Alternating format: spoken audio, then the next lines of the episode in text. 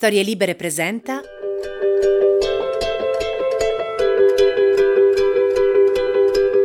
Bentornati a Morgana, il covo delle streghe.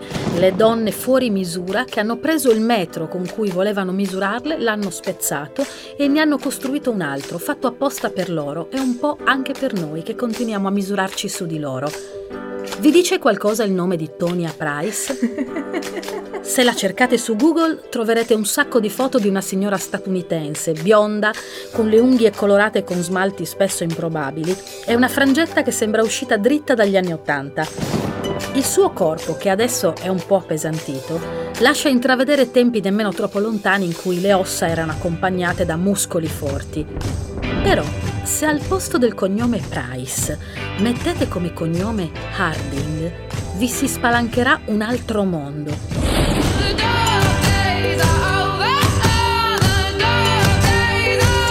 Ed è precisamente il mondo dentro il quale oggi vogliamo portarvi con Morgana, quello della storia feroce e grottesca del più grande scandalo sportivo degli anni 90. Benvenuti a Morgana, la casa delle donne fuori dagli schemi. Io sono Michela Murgia e mi piacciono le donne controcorrente, quelle che nella percezione comune sono strane, pericolose, esagerate, stronze, a modo loro tutte diverse e difficili da collocare. Forse sono donne che non sposereste o non vorreste come amiche, però mettetevi l'anima in pace. Non sono mai stati questi i loro obiettivi. Vogliono piacersi, non compiacervi. Questo spazio si chiama Morgana perché le rappresenta tutte, un po' fate e molto streghe, belle e terribili insieme. E incontriamola meglio dunque, la Morgana di oggi. Oggi la signora Price, sposata dal 2010 con Joe, un tecnico di impianti di riscaldamento e raffreddamento conosciuto in un karaoke di Los Angeles mentre cantava Great Balls of Fire, dice che, nonostante abbiano un figlio e Joe sia l'essere umano più gentile che lei abbia mai incontrato, non può smettere di essere Tonya Harding, anche se lo ha desiderato tantissimo. Noi abbiamo l'impressione che non riesca a staccarsi da quel cognome, perché abiurarlo sarebbe come abiurare tutta la fatica del mondo che ha fatto e rinunciare a quella furia che, anche se in maniera grottesca, l'ha resa una delle donne più raccontate, amate e soprattutto odiate di tutti i tempi, tanto che ancora oggi può capitare che le infilino dei topi nella cassetta delle lettere. Tonya Harding potrebbe essere un personaggio di Twin Peaks, di quelle che vivono in un camper, bevono birra e di lavoro fanno un po' questo e un po' quello, Tonia, nello specifico, negli ultimi vent'anni ha fatto davvero di tutto. La commentatrice di video di acrobazie mal riuscite per uno show televisivo, la saldatrice, l'addetta alle vendite nel reparto ferramenta di un grande magazzino, l'imbianchina, persino la pugile ma nella sua vita precedente è stata la prima pattinatrice americana e la seconda donna in assoluto ad eseguire in una competizione ufficiale un triplo axel, che è una specie di miracolo di equilibrio, forza, potenza e controllo. We will know that here whether she tries it or not. Good girl! Oh, isn't that great? The first time an American, only has completed a triple axel in competition. Oh, how nice! How terrific! È un salto che prevede tre rotazioni e mezzo. Parti in avanti sul filo esterno sinistro della lama del pattino. E già solo per spiegare questo a noi sembra un prodigio. Il resto che fai? In pratica voli. E Tonia lo faceva da Dio. C'è anche un cocktail nel bar dove Tonia va spesso, che si chiama in suo onore Triple Axel e contiene vodka, Bacardi 151, liquore al melone, succo d'arancio e succo d'ananas. Lei lo ordina sempre e a noi piace immaginarla che beve un triplo Axel mentre ci racconta la sua vita, che potremmo scandire in tre atti, con un inizio alla Dickens, uno sviluppo a metà tra Tarantino e Cohen e una fine alla Ken Loach. L'infanzia è veramente dickensiana. Tony è una ragazzina decisamente povera che soffre d'asma. Il padre l'ha abbandonata e prima di sparire ha fatto solo due cose per lei. Le ha insegnato a usare il fucile e a capire come funziona un motore. si ritrova con la madre più terribile e violenta che sia mai stata immaginata dai tempi di Mammina Cara. Molti ex mariti alle spalle, una fiaschetta di liquore sempre a portata di mano e una cattiveria che esplicita a suon di angherie infinite sulla figlia, che vessa fisicamente e psicologicamente. Lavona, così si chiama la madre, è insomma un compendio da record di tutti gli errori volontari e involontari che una madre possa commettere su una figlia. La costringe ad allenarsi per ore, perché la manda a pattinare sin da piccolissima, però le dice contemporaneamente che è una buona a nulla e non le dà scampo, la fa lavorare continuamente, la obbliga a fare pipì sul ghiaccio per non perdere tempo agli allenamenti. Tonya Harding cresce così, tra pattini e violenza, e forse le due cose alla fine diventano la stessa. Chi nasce nella violenza spesso cerca la violenza, confondendola con l'amore. Non è così che ci crescono. Ogni schiaffo che arriva, un padre e una madre dicono l'ho fatto per il tuo bene. E se il tuo bene è uno schiaffo, tu ti convinci che darti schiaffi è uno dei modi possibili per volerti bene. Così Tonia continua a scegliere chi la riempie di botte. Trova un uomo che la picchia e già che c'è lo sposa. Lui si chiama Jeff Gillooly e Tonia probabilmente è felice con lui per circa 5 minuti. Nel frattempo continua a pattinare, ma in un modo feroce, provando a incarnare con ostinazione, proprio lei che è cresciuta su una supernova di distanza dall'archetipo di normale famiglia americana, il sogno americano. Sogno che ovviamente le si accartoccia addosso, trasformandosi in incubo e autosabotandola. Perché personaggi come Tonia sembrano destinati a essere puniti quando non si accontentano e lei decisamente non è una che si accontenta. Però la sua rabbia, che nasce dalla violenza, le permette di fare anche imprese epiche, come il famoso triplo axel di cui vi ho parlato, naturalmente prima di cominciare ad autosabotarsi.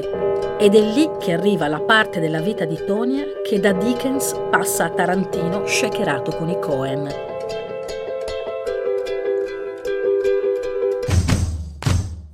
L'America vuole qualcuno da amare, ma vuole anche qualcuno da odiare, dice Tonia nel film a lei dedicato, e ha ragione.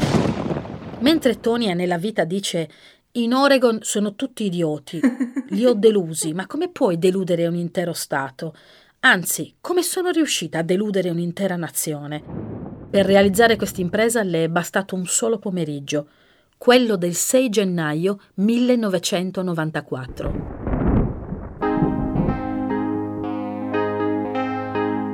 A Detroit, sei settimane prima delle Olimpiadi invernali di Lillehammer in Norvegia, dopo una sessione di allenamenti, Nancy Kerrigan è appena uscita dalla pista. Ha ancora i pattini addosso e un completino bianco di pizzo, i capelli raccolti in una coda di cavallo che la fa sembrare una perfetta principessa Disney quando all'improvviso viene aggredita e presa a bastonate sul ginocchio destro da una specie di gigante tarantiniano che compare dal nulla.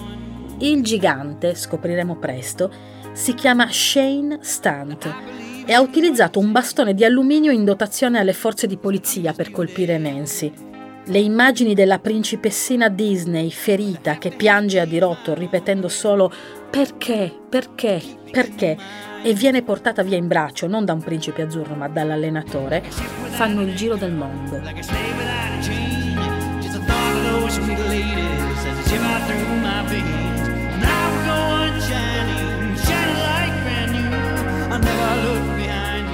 I medici mi dissero che se fossi stata colpita poco più in basso non avrei mai più camminato, racconta oggi Nancy ma alla fine la principessa se la cava molto meglio di quanto si poteva immaginare, solo contusioni e graffi sul ginocchio che non le impediscono di gareggiare alle Olimpiadi un mese più tardi e addirittura assicurarsi la medaglia d'argento. Nancy è la rivale di Tonia.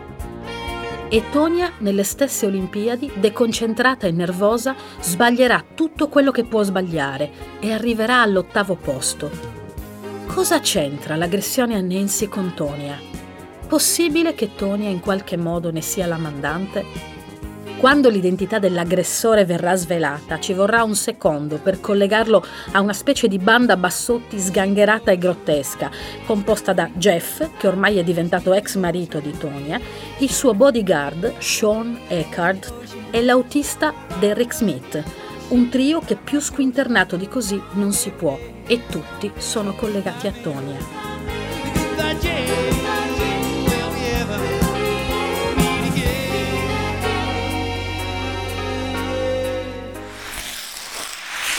Questa vicenda è stata superbamente raccontata in Tonia, un biopic diretto da Craig Gillespie che ripercorre la storia dell'ex campionessa e dei suoi beautiful freaks, quelli che le stanno intorno. Tonia nel film è interpretata dall'attrice australiana Margot Robbie, che per il ruolo ha anche ricevuto una candidatura agli Oscar, premio che ha vinto Alison Janney, miglior attrice non protagonista, nel ruolo della madre, Lavona, la terribile. Sulle violenze subite che nel film non mancano, la vera Tonia ha detto quello che si vede nel film è nulla. C'è però una cosa che Tonia ha voluto puntualizzare a proposito del film. Non ha mai cacciato conigli per farsi una pelliccia e garantisce di essere assai meno sboccata rispetto al suo personaggio nel film. Ci tiene a far presente che non ha mai detto, per esempio, suck my dick al giudice, anche se in fondo a noi sarebbe piaciuto. Non esiste una verità, ognuno ha la sua verità, dice Tony alla fine del film. Certo, nelle interviste Tonia dice un sacco di cose e sono tutte l'una il contrario dell'altra. Dice di aver saputo del coinvolgimento di quei tre solo dopo un mese, oppure dice di aver saputo esclusivamente del fatto che mandassero alla sua rivale delle lettere minatorie ammette di aver saputo chi aveva fatto l'aggressione e di non averlo detto, ma giura di non essere stata lei a decidere di far del male a Nancy Kerrigan. L'FBI ha trovato nella pattumiera di Harding un foglio su cui erano segnati luogo, orari e dettagli vari dell'aggressione, ma Tonia dice di non averlo scritto lei. Insomma, rimarrà sempre un gran pasticcio.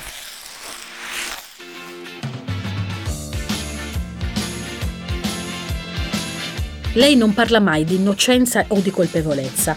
Per quanto la riguarda, tutto è finito nel momento in cui ha pagato, fin troppo, a sentir lei, i suoi debiti.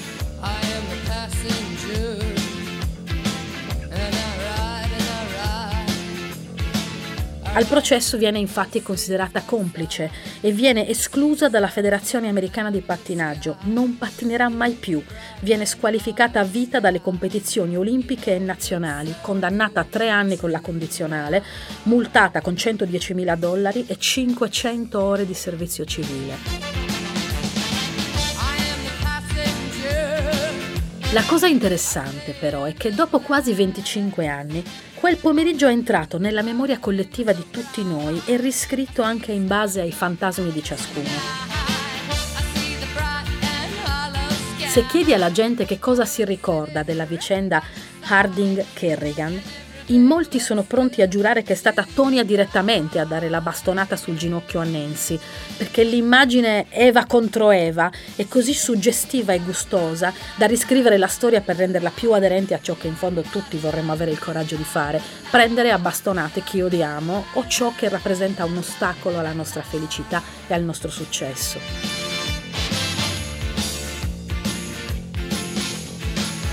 Ma è davvero quello il motivo per cui Tonia è stata tanto odiata? È l'aver aggredito la sua rivale, il momento in cui l'America comincia a odiarla? Forse no.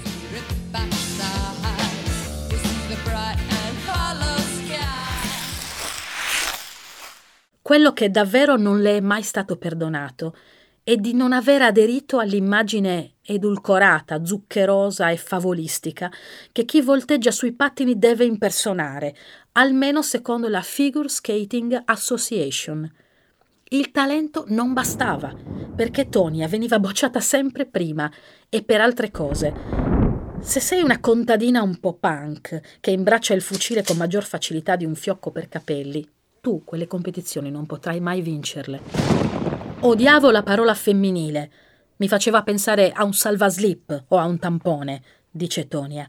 Visto che Tonia non ha paura di cadere, forse perché è caduta mille volte nella vita e abituata ad abissi che terrorizzerebbero alla sola possibilità di finirci dentro anche i più solidi di noi, non si risparmia cadute clamorose, però lo fa come un Mr. Magoo, ci passa attraverso senza riportarne lesioni veramente gravi, Per esempio, il video di sesso della sua prima notte di nozze che vende a Penthouse per fare soldi, i match di wrestling, fucili ritrovati inspiegabilmente nel suo giardino, l'uso di alcol, droghe e ancora le minacce di morte che le impediscono di salire sul ring durante la sua carriera nella box.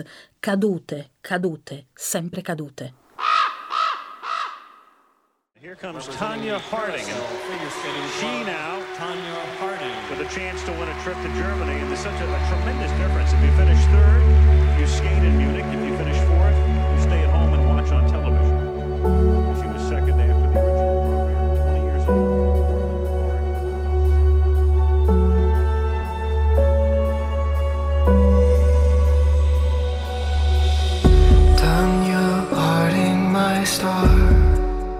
Questa figura così tragica ha ispirato molti altri artisti. A Tonya Harding è dedicato anche un brano di Sufjan Stevens. Sufjan l'ha scritta e poi l'ha fatta sentire ai produttori del film questa canzone, solo che a Tonya non è piaciuta e Stevens l'ha quindi pubblicata per i fatti suoi, scrivendo questo lungo post per raccontare che cosa lo ha colpito di questa figura e cosa lo ha spinto a scrivere questa canzone.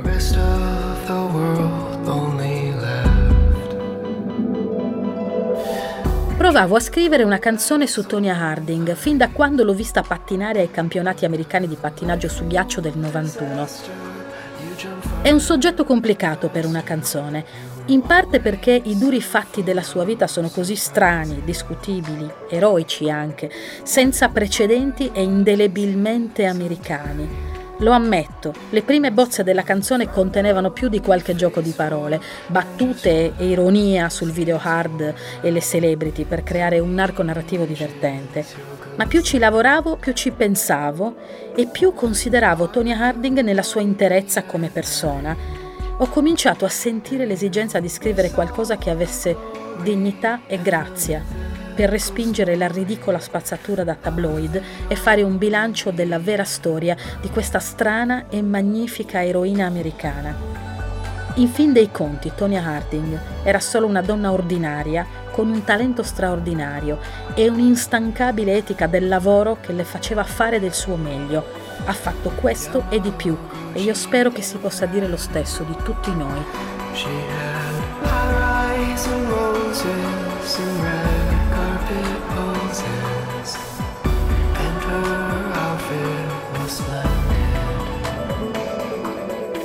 Non so se è vero che Tonya Harding era una donna ordinaria con un talento straordinario.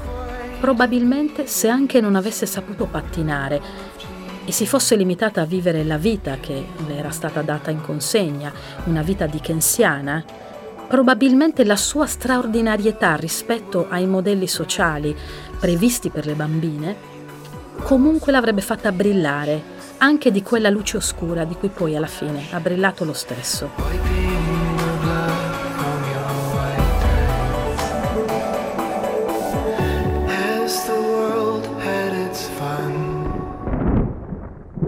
Il suo rapporto con la musica rivelava questa alterità, anche rispetto alle concorrenti con cui doveva confrontarsi. Ha sempre avuto un rapporto speciale con musicisti e canzoni speciali. Le sue esibizioni sono passate alla storia anche per le musiche che lei sceglieva e che si miscelavano bene con il suo stile aggressivo, duro, potente ma non certo elegante. Con un Mozart, Tonya Harding non avrebbe saputo che farci. Lei preferiva gli ZZ Top o le musiche delle colonne sonore di film come Batman e Jurassic Park, che andavano di moda in quegli anni e in cui la contrapposizione tra il bene e il male, i buoni e i cattivi, i deboli e i forti, è decisamente emblematica. Mi piacerebbe a questo punto potervi dire che invece Nancy, la sua antagonista, era figlia di una ricca famiglia ed era una ragazzina viziata e graziosa, il tipo di ragazza che al liceo americano fa la cheerleader, quella che tutte in fondo odiamo. Invece no, Nancy proveniva da una famiglia di working class hero. Erano proletari. Il papà faceva il saldatore e per finanziare allenamenti e gare della figlia faceva anche tre lavori contemporaneamente. Non era una ragazza ricca, ma aveva qualcosa che Tony aveva sempre desiderato e mai avuto. Era amatissima I suoi genitori facevano di tutto per rappresentarla al mondo così come il mondo la voleva immaginare, una debuttante aristocratica appena uscita da un sogno in macramè. E Tonia che cosa fa davanti a questa altra ragazza che come in uno specchio le rimanda un'immagine a cui lei non potrà mai corrispondere? Decide che è la sua rivale, ma una rivalità che non può accontentarsi di due piroette sul ghiaccio, è una rivalità che va un po' più in là e genera una serie di infausti eventi che portano al tentativo di eliminazione fisica dell'avversaria. Ci vuole una buona dose di pazzia, ma in fondo anche del coraggio. Se i cattivi delle favole servono per combattere le paure, Tonia è la cattiva che ci serve perché i cattivi spostano le regole del consentito e spesso finiscono nei burroni, quindi quando muoiono noi ci sentiamo un po' meno in colpa per aver tifato per loro e possiamo finalmente volergli bene. Tonia non è morta in un burrone, ma è come se l'avessero uccisa.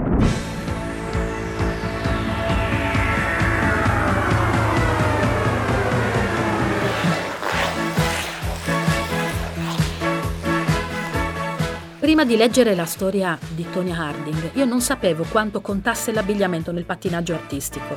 Voglio cambiare il mondo una paillette alla volta, diceva Lady Gaga a inizio carriera. A volte però, anche in una paillette c'è un'intera dichiarazione di intenti e può essere sufficiente per aderire o mandare a quel paese il sistema.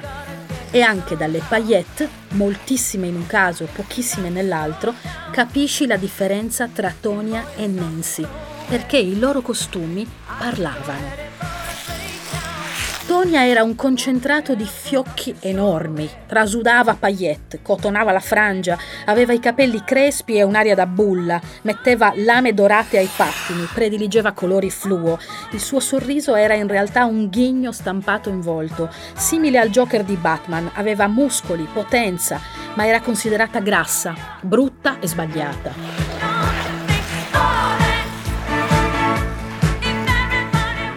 Nancy invece non eccedeva mai, usava spesso il bianco o il nero, poteva dare un'immagine virginale, sembrare un giunco, ma mai voleva scatenare bassi istinti. Il desiderio non era contemplato nella rappresentazione che dava di sé. Vestiva Vera Wang, una designer ex pattinatrice molto amata nell'ambiente. Era magra ed elegante, il trucco era appena accennato, dava l'idea di aver mangiato dei mirtilli, non di avere il rossetto. E non sono dettagli in una disciplina in cui i costumi sono il primo lasciapassare.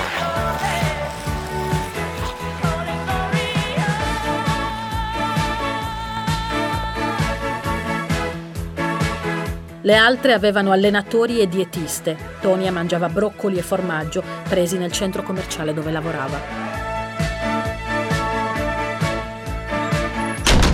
Insomma, alla fine di tutto questo marasma, i video hard, le botte con i cameraman e di tanto in tanto qualche notizia strampalatissima che avrebbe dovuto riabilitarla agli occhi del mondo o semplicemente ricordarla. Tonia una volta salvato la vita a una sconosciuta, Tonia è stata rapita. Ogni tanto ancora indossa i pattini, Tonia, e a 47 anni, oggi, ha ancora una forza notevole nei movimenti, che fa scomparire all'istante chiunque abbia la sventura di dividere la pista amatoriale con lei in quel momento. Quello che ancora non vi ho detto è che ha interrotto ogni contatto con la madre, Lavona, che a sua volta è semplicemente sparita. I produttori hanno provato a rintracciarla prima delle riprese del film, ma nessuno sapeva più se fosse viva o morta. Qualcuno ha detto a Tonia che Lavona viveva per strada, ma lei non ha mai voluto cercarla. Però, dopo l'uscita del film, Lavona riappare dal nulla per materializzarsi nel programma televisivo Inside Edition. È vecchia e non ha più quella pelliccia con tanto di pappagallo vivo sulla spalla che l'ha resa più inquietante dell'immagine della mamma di Psycho mummificata sulla sedia a dondolo, ma fa ancora parecchia paura. E Nancy?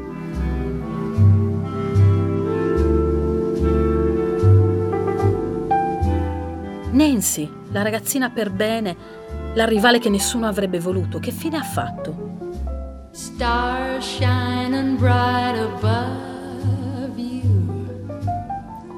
In questi 25 anni, tanto per cominciare, è diventata ricca. Ha fatto un ottimo matrimonio, ha sposato il suo agente e ha contratti da molti zeri come quello con la Disney. Ha partecipato anche alla versione americana di Ballando con le stelle e ha detto che non le interessa vedere il film di Tonia. L'ho già vissuto una volta. È ancora molto bella, ha tre bambini, ma qualcosa di triste che non le si toglie di dosso nemmeno quando sorride.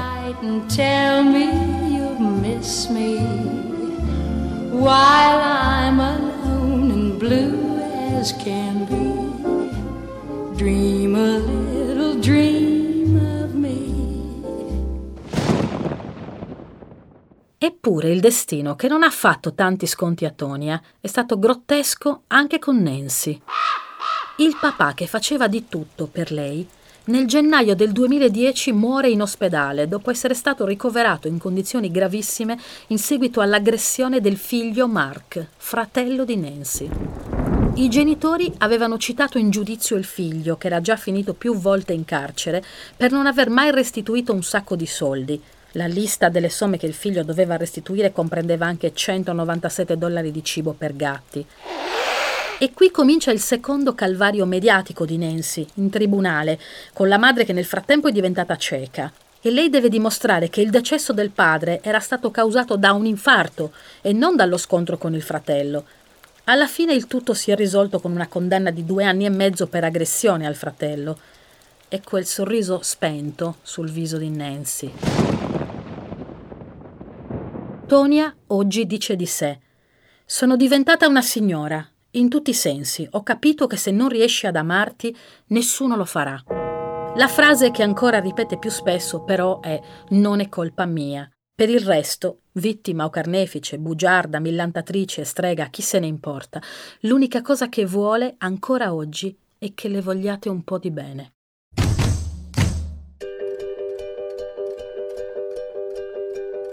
Quando ho ascoltato questa storia per la prima volta, ho avuto paura di quella figura perché sono una conformista. E anche se dico che mi piacciono le donne alternative, in realtà mi rendo conto che ho uno spazio per l'alternativa nel mio quadro dei vari modelli. Ed è probabilmente anche lo spazio in cui io mi sento riconosciuta. Lo chiedo a te, Silvia Calderoni, che sei un'attrice, una performer, una donna eh, per molti versi fuori dagli schemi. Noi due siamo entrambe artiste. La nostra società non è più la società che aveva due soli modelli per le donne, ne ha molti. La mia sensazione è che ci sia una casella anche per le alternative, a patto che i codici di quell'alternatività siano decisi dal sistema e non da te. Noi due siamo due donne a statuto speciale, ci viene consentito di trasgredire molto di più di quanto non sia concesso a, a un insegnante del liceo o, o, a, o a, un panettiere o, o a una postina. Però è anche vero che eh, questa cosa ci insegna che anche per la diversità c'è uno schema. Alla fine trasgredire veramente è possibile. Forse trasgredire veramente è invece che relazionarsi allo spazio, quindi a caselle o in posti dove collocarsi. Forse è un pensiero che va in relazione col tempo e quindi la vera trasgressione è riuscire ad essere un po' controtempo e a spostarsi, e lo spostamento in relazione al tempo, quindi passare a velocità diverse da una casella all'altra. È un superpotere quello che stai descrivendo. È una cosa che si prende sempre poco in considerazione di ragionare rispetto alla propria identità al tempo, invece che a dove collocarsi. E invece io ragiono molto in relazione al tempo, tempo inteso come non lo scorrere del tempo, ma la velocità e quindi il tempo che ti prendi per uh, farti guardare, ad esempio, il tempo che tu puoi dedicare agli altri per permettere agli altri di metterti a fuoco o invece di rimanere sfuocata.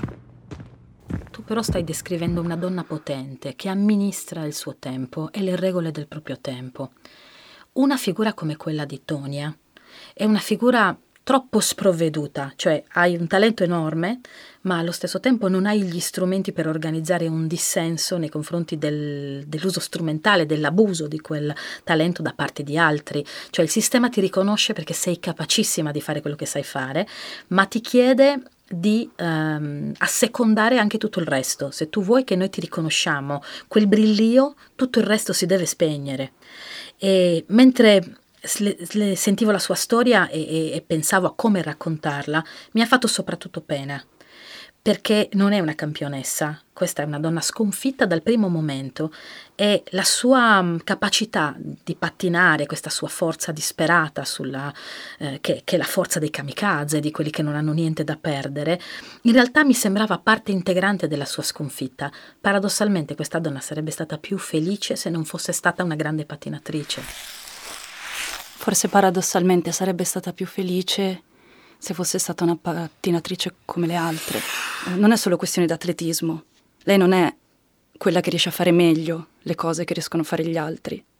E questo è il caso della sua uh, avversaria. Lei riesce a fare tutto ciò che gli altri non riescono a fare, non riuscendo a fare invece quello che riescono a fare gli altri. Tu ti sei mai sentita così? In qualche modo sì. Però sarebbe molto presuntuoso riconoscerlo, credo, non lo so. Eh... Perché? Perché lascio sempre un po' all'esterno decidere cosa sono, cosa so fare, cosa non so fare. È un po' anche il punto in cui mi metto. Da un punto di vista artistico mi metto in un punto in cui poi lascio decidere a chi guarda che cosa sta accadendo. È gli occhi di chi guarda che compone, non sono io che compongo. Infatti mi metto in un sistema in cui non ho il potere di tutto. Riconosci una grande responsabilità a chi ti osserva, cioè crei una dinamica di riconoscimento eh, quando tu dici lascio decidere agli altri, nel caso di Tonia è stato rischiosissimo lasciar decidere agli altri, perché quando gli altri hanno deciso per lei, lei è diventata la più odiata d'America. Penso che sia molto, molto diverso rispetto alla mia esperienza e quindi è un po' difficile per me fare un paragone. Per me è quel tipo di affinità che trovo forse più con Tonia personaggio che con Tonia realmente come, come persona. Questo tentativo di perseguire un, uh, un qualcosa che non sai che cos'è. Mi scoccia fare questa domanda perché rivela anche una mia visione stereotipata, però mi sono chiesta mentre la leggevo se tutto quello che le è successo non fosse dipeso in gran parte dal fatto di essere una donna, perché se fosse stata Tonio, il suo maledettismo ne avrebbe fatto un villain, ne avrebbe fatto una, un eroe oscuro, una specie di sì, di antieroe, però proprio per questo sempre nel pantheon delle figure affascinanti. Non so se sarebbe stato così odiato se fosse stato maschio, Tonia. E la mia impressione è che alle donne venga chiesta una quota di conformità in più alle aspettative sociali, che gli uomini invece sono più autorizzati a trasgredire.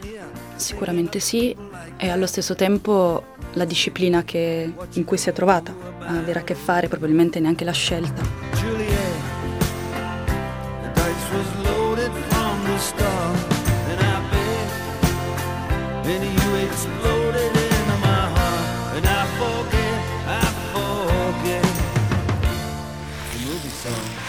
pattinaggio è qualcosa che incarna pienamente questo discorso, cioè Comunque non era una rockstar, non era una cantante punk, era qualcuno che aveva a che fare con un sistema iperrigido, come se avesse fatto i concorsi di bellezza, forse ancora con più regole.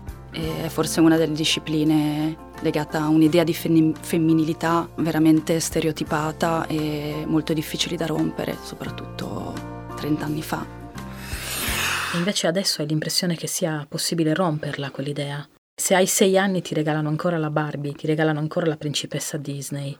Io penso che questo discorso non si possa fare per massimi sistemi, dipende dove nasci, in che paese, in che città, dipende di che classe sociale sei, dipende dalle persone che hai attorno, non è possibile farlo in senso generale.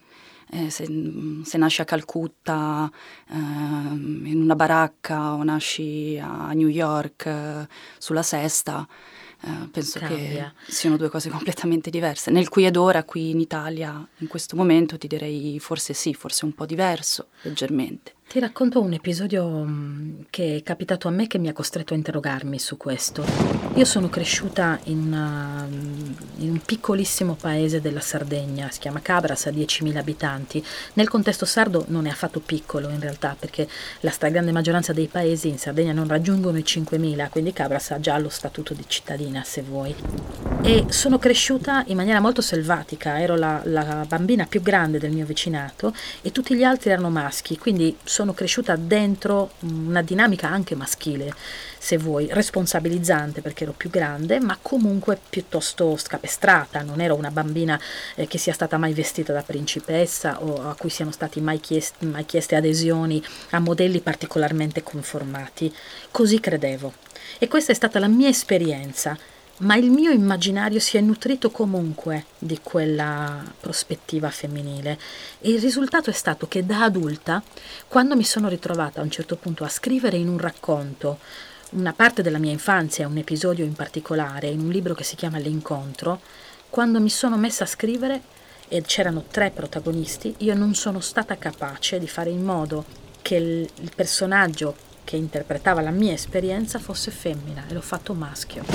Era avventuroso, era um, spericolato, era timido ma anche disposto a farsi accettare con dei gesti temerari se vogliamo e, e non riuscivo, ho provato a scriverlo come una bambina, ma non riuscivo, cioè l'immaginario ha dominato la mia esperienza in questo senso, quando scrivo, mi sento molto responsabile dell'immaginario che produco, perché sto generando un mondo in cui qualcuno andrà ad abitare. Per cui sì, tu hai ragione. E quando dici Calcutta è una cosa, la Fifth Avenue un'altra, Cabras è una cosa, Roma sarà un'altra, ma la verità è che non è cosa viviamo che fa la differenza, ma è cosa sogniamo di essere. È strano che dici questo perché, cioè, da una parte sono perfettamente d'accordo, dall'altra quello che sogno, che ho sognato, probabilmente che sognerò, non è né maschio né femmina, cioè non è legato a, a questo. Quindi forse poteva essere anche una bambina, cioè non, è qualcosa che non mi, sono, non mi pongo mai come... cioè i sogni non, non, sono legati al mio femminile o al mio maschile non, o alla mia identità, è qualcosa... però probabilmente è il meccanismo poetico che io inserisco all'interno dei sogni e la poesia mi salva e mi permette di stare in uno spazio in cui non per forza devo rivendicare qualcosa all'interno dei sogni. C'è molto spazio, posso essere quello che voglio e ho bisogno di questa libertà. Tu sei quello che vuoi, anche in scena tu come performer attraversi le categorie dei generi e mostri la loro ambivalenza, la loro permeabilità, anche se vuoi la loro modificabilità attraverso un'identità forte e una consapevolezza forte. Però la mia impressione è che tu parli da un livello di consapevolezza che non è quello comune. Forse sono stata fortunata. Nel senso, veramente, per me questa questione della, della poesia, prendiamola, non, non, la poesia, non prendiamo la poesia come la poesia scritta, eh, prendiamo la poesia anche in quel movimento delle particelle che crea l'emozione e quindi quel passare attraverso l'emozione è una chiave fondamentale sia del mio lavoro che della mia vita. E io passo attraverso quello e mi dà questa possibilità veramente di essere fluida senza do- dovermi fare troppe domande rispetto all'identità, che non è che non ho, non mi interessa o ho un'identità, non ho un'identità, è ovvio sì, anzi ce l'ho multipla, spigolosa, e almeno sei o sette dimensioni, ecco. Però, però non, non è una questione che mi voglio porre continuamente. Al tempo stesso, se l'esterno invece attua su di me qualche forma di discriminazione rispetto il mio essere donna, eh, allora lì sì, lì me la rivendico, lì divento guerriera e battagliera e lì mi armo proprio, metto un'armaturina nel cuore e cerco di non essere sola, ma cerco di essere con altre. Di solito chiamo gruppo, ecco. Pensavo che se queste due protagoniste, diciamo, eh, di questa storia, cioè Tonia da una parte e Nancy dall'altra, dovessero avere una cosa in comune, non sarebbero i pattini evidentemente, ma la quota di amore iniziale che c'è all'origine delle loro storie. Per cui Tonia visibilmente non è amata per nulla, non ha scelto nemmeno il patinaggio, la madre la butta sulla pista e continuamente la spinge alla competizione. Ogni volta che una bambina si avvicina per fare amicizia, la madre la allontana e dice lei è tua nemica, tu questa la, la dovrai battere, quindi non farci patti, non, non fare intelligenza col nemico. Il caso di Nancy invece è che pur venendo da una condizione economica parificabile a quella di, di Tonia, in realtà è stata però amatissima, sempre nell'ottica della proiezione, cioè ciascuna ha addosso i sogni e gli incubi delle persone che, eh, che l'hanno messa al mondo. E questa cosa mi spaventa perché è come dire che il luogo in cui nasci ti determina e decide dove andrai. Questo è terribile a dirsi, perché per tutta la vita ti ricorderai per chi sei, cioè per chi lo sto facendo. Non è l'applauso del pubblico, ma è l'amore di una madre che mi ha sbattuto sulla pista e, la speranza di un padre che ha sacrificato tutto e faceva tre lavori per insegnarmi a, ad essere una campionessa. Queste due mi sembrano proprio tutte e due vittime dello stesso sistema di aspettativa e di mh, proiezione altrui sul loro presente e quindi anche sul loro futuro. Io non penso che ci siano famiglie in cui non avviene questo. Non, non, non, esistono, anche con le migliori prospettive e i migliori tentativi. Magari conosco persone che hanno avuto famiglie apparentemente super comprensive.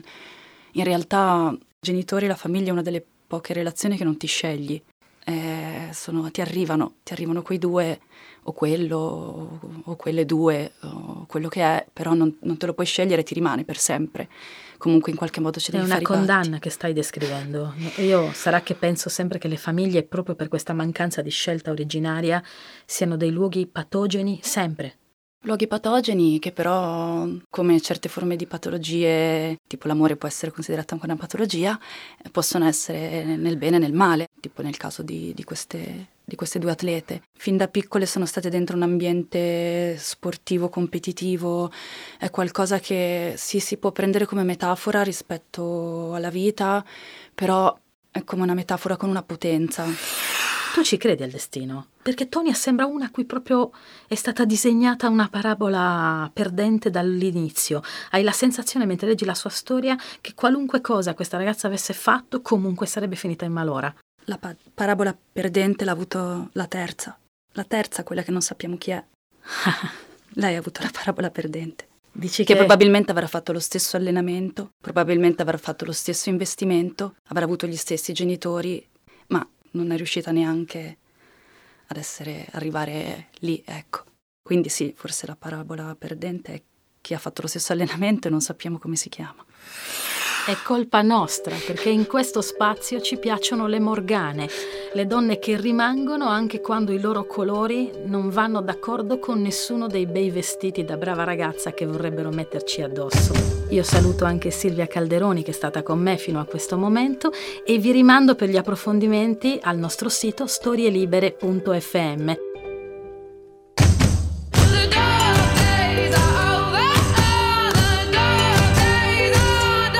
Questa è Morgana, scritta da me, Michela Murgia, e da Chiara Tagliaferri.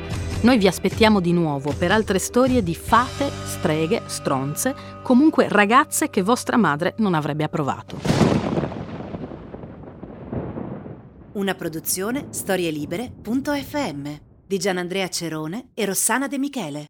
Coordinamento editoriale Guido Guenci. Post produzione audio era zero.